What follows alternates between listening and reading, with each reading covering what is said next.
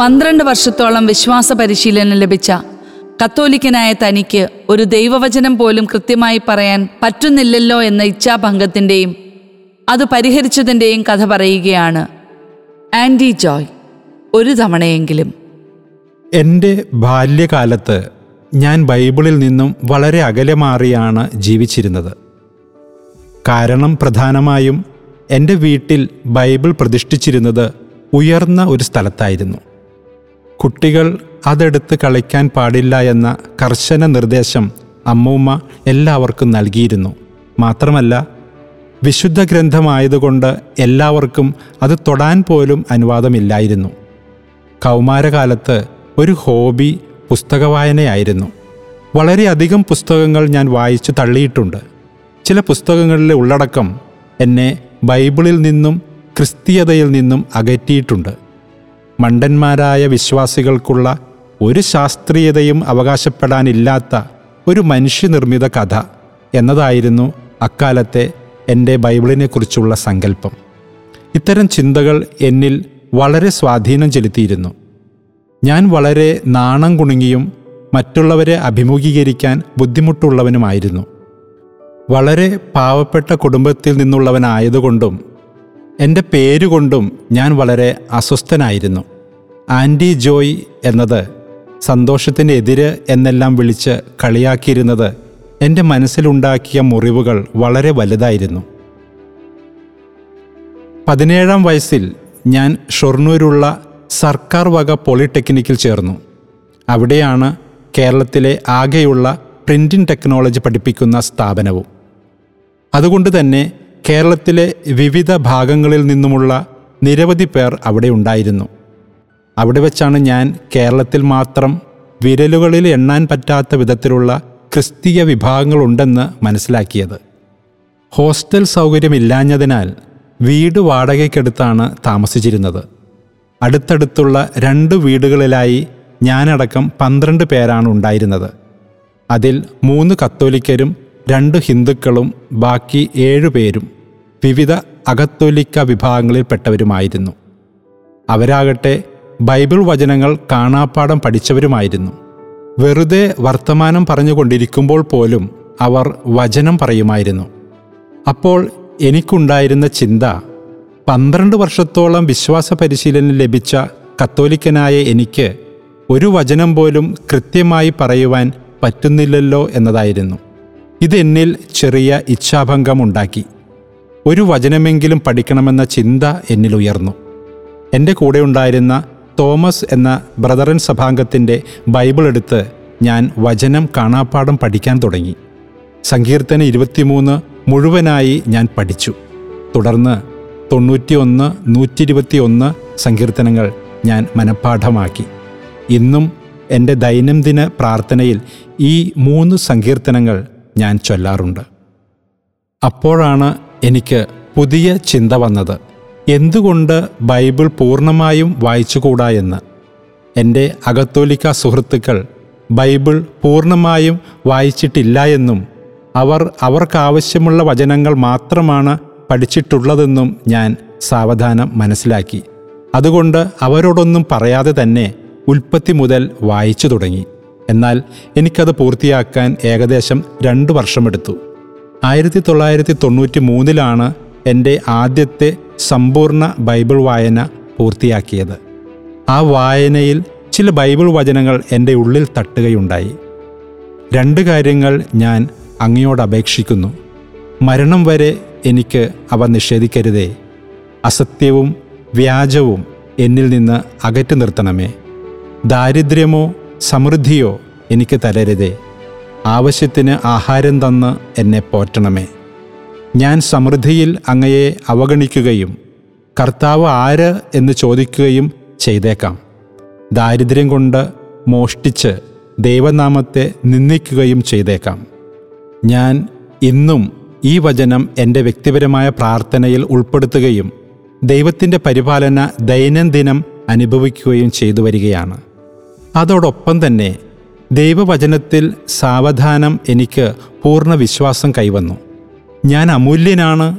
എന്റെ പേര് ദൈവത്തിന്റെ ഉള്ളംകൈയിൽ രേഖപ്പെടുത്തിയിരിക്കുന്നു. വേറെ ഒരാൾ എന്നെപ്പോലെ ഇല്ല.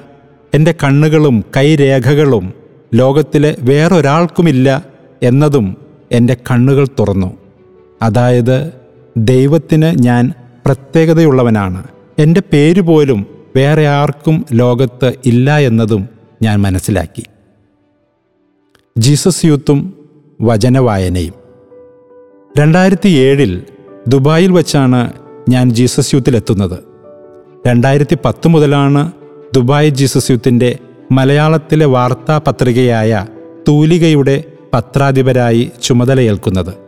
അതിനോട് ബന്ധപ്പെട്ട് ഒരിക്കൽ ഒരു അഭിമുഖം നടത്തിയത് ഒൻപത് വയസ്സുള്ള ക്രിസ്റ്റോ എന്ന കുട്ടിയുമായിട്ടായിരുന്നു. വെറും മൂന്ന് മാസം കൊണ്ട് ക്രിസ്റ്റോ ബൈബിൾ മുഴുവനായി വായിച്ചിരുന്നു. ഇത് എന്റെ ഉള്ളിൽ കൊണ്ടു.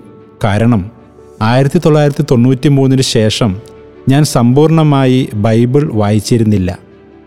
ആ കുട്ടിയുടെ പ്രയത്നം എന്നെ ഒരിക്കൽ കൂടി വെല്ലുവിളിച്ചു. ഏകദേശം ആ സമയത്ത് തന്നെയായിരുന്നു വത്തിക്കാനിൽ പാപ്പയുടെ നേതൃത്വത്തിൽ സമ്പൂർണ ബൈബിൾ പാരായണം നടന്നത്. അതിൽ നിന്നും പ്രചോദനം ഉൾക്കൊണ്ട് ദുബായിലെ ജീസസ് യൂത്ത് അംഗങ്ങൾ ഒരു ബൈബിൾ പാരായണം സംഘടിപ്പിച്ചു. എനിക്കും അതിൽ ഭാഗമാകുവാൻ കഴിഞ്ഞു. ഏകദേശം തൊണ്ണൂറ്റി രണ്ട് തൊണ്ണൂറ്റിയാറ് മണിക്കൂറുകളാണ് അതിനെടുത്തത്. ഇതും എന്നെ ചിന്തിപ്പിച്ചു. ഓരോ ദിവസവും എത്രയോ മണിക്കൂറുകൾ നാം വെറുതെ കളയുന്നു.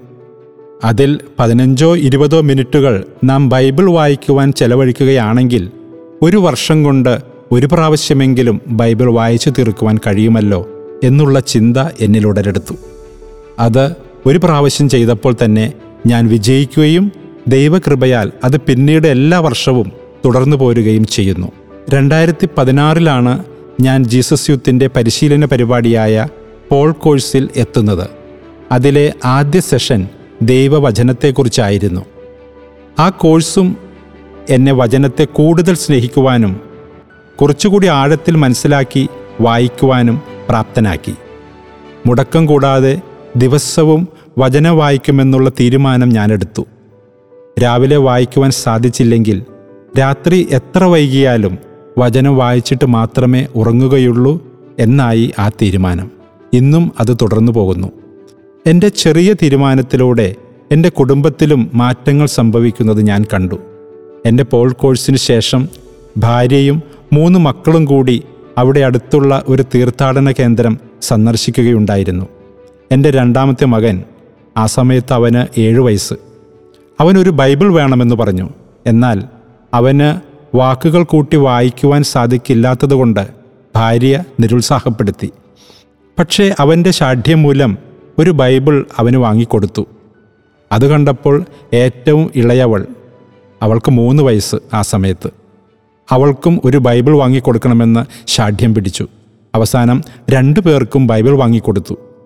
വൈകുന്നേരങ്ങളിലെ കുടുംബ പ്രാർത്ഥനയ്ക്ക് ശേഷം രണ്ടാമത്തെ മകൻ വാക്കുകൾ പെറുക്കി പെറുക്കി മത്തായിയുടെ സുവിശേഷം കഷ്ടപ്പെട്ട് വായിച്ചു തുടങ്ങി. ഇളയവളാകട്ടെ ബൈബിൾ എടുത്ത് വായിക്കുന്നത് പോലെ അഭിനയിക്കും. അവസാനം അവൾക്ക് വേണ്ടി ഭാര്യ ഒരു ഖണ്ഡിക വായിച്ചു കൊടുക്കുവാനും തുടങ്ങി. ഇതെല്ലാം കണ്ട് എന്റെ മൂത്ത മകനും അന്നവന് പന്ത്രണ്ട് വയസ്സ്. ഉൽപ്പത്തി മുതൽ വായിക്കാൻ തുടങ്ങി. രണ്ടു വർഷം കഴിഞ്ഞ് തിരിഞ്ഞു നോക്കുമ്പോൾ ഞാൻ ദൈവത്തിന് നന്ദി പറയുന്നു. കാരണം മൂത്ത മകൻ ഏകദേശം ഇരുപത്തിയഞ്ചിനു മുകളിൽ ബൈബിൾ വചനങ്ങളും രണ്ടാമത്തെ മകൻ ഏകദേശം നൂറ്റി രണ്ടോളം വചനങ്ങളും മനഃപ്പാഠമാക്കിയിരിക്കുന്നു. മാത്രമല്ല അവന് മത്തായിയുടെ സുവിശേഷത്തിലെ ക്രിസ്തുവിന്റെ വംശാവലി കൃത്യമായി പറയുവാനും അറിയാം. മകളാകട്ടെ മൂന്ന് വചനങ്ങളും ബൈബിളിലെ എഴുപത്തിമൂന്ന് പുസ്തകങ്ങളുടെ പേരുകളും ക്രമത്തിൽ പറയുവാനും സാധിക്കുന്നു. സമ്പൂർണ ബൈബിൾ വായന പഠനം. എല്ലാ വർഷവും ഞാൻ വാർഷിക അവധിക്ക് പോയി തിരിച്ചു വരുമ്പോൾ മുതൽ അടുത്ത അവധിക്ക് പോകുന്നതിന് മുമ്പ് തന്നെ ബൈബിൾ പൂർണമായി വായിക്കുവാൻ തീരുമാനമെടുക്കുന്നു.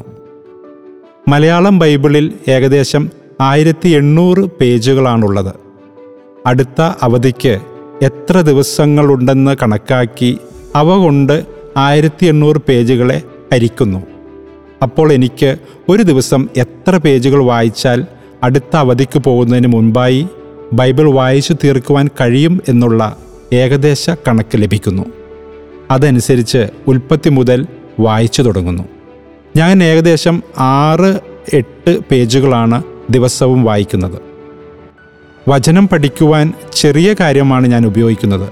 പഠിക്കേണ്ട വചനം ഒരു ചെറിയ കടലാസിൽ എഴുതി പോക്കറ്റിൽ വയ്ക്കുന്നു. ജോലിക്കിടയിലും യാത്രകളിലും അത് ഇടയ്ക്കിടയ്ക്ക് വായിക്കുന്നു. രാത്രിയാകുമ്പോഴേക്കും ആ വചനം ഹൃദിസ്ഥമായിരിക്കും. അത് ഒരു ബോക്സിൽ ഇട്ട് വയ്ക്കുന്നു. ആഴ്ചയുടെ അവസാനം ഓരോ പേപ്പറും എടുത്തു നോക്കുമ്പോഴും ആ വചനം മനസ്സിലേക്ക് തനിയേ വരും. പൊതുവായി പറഞ്ഞാൽ ഒരു വചനം പഠിക്കണമെന്ന് ഉദ്ദേശിച്ചാൽ അത് നാൽപ്പത് തവണ ആവർത്തിക്കുക. അത് നമ്മുടെ മനസ്സിൽ പതിയും. അവസാനമായി എന്റെ എല്ലാ യുവ സുഹൃത്തുക്കളെയും ബൈബിൾ ഒരു പ്രാവശ്യമെങ്കിലും വായിക്കുവാനായി ക്ഷണിക്കുന്നു. നമ്മുടെ ജീവിതം എത്രത്തോളം ഉണ്ടെന്നുള്ളത് നമുക്കാർക്കും അറിയില്ല. ക്ഷണികമായ ഈ ജീവിതത്തിൽ ഒരു പ്രാവശ്യമെങ്കിലും ബൈബിൾ പൂർണമായി വായിക്കുക. ഒരു പുസ്തകമായിട്ടോ ഒരു കഥയായോ ഒരു ചരിത്ര പുസ്തകമായോ എന്തായിട്ടാണെങ്കിലും കാരണം ഇത് ദൈവത്തിന്റെ കഥയാണ്. ഹിസ് സ്റ്റോറി ദൈവം നമ്മെ എല്ലാവരെയും അനുഗ്രഹിക്കട്ടെ.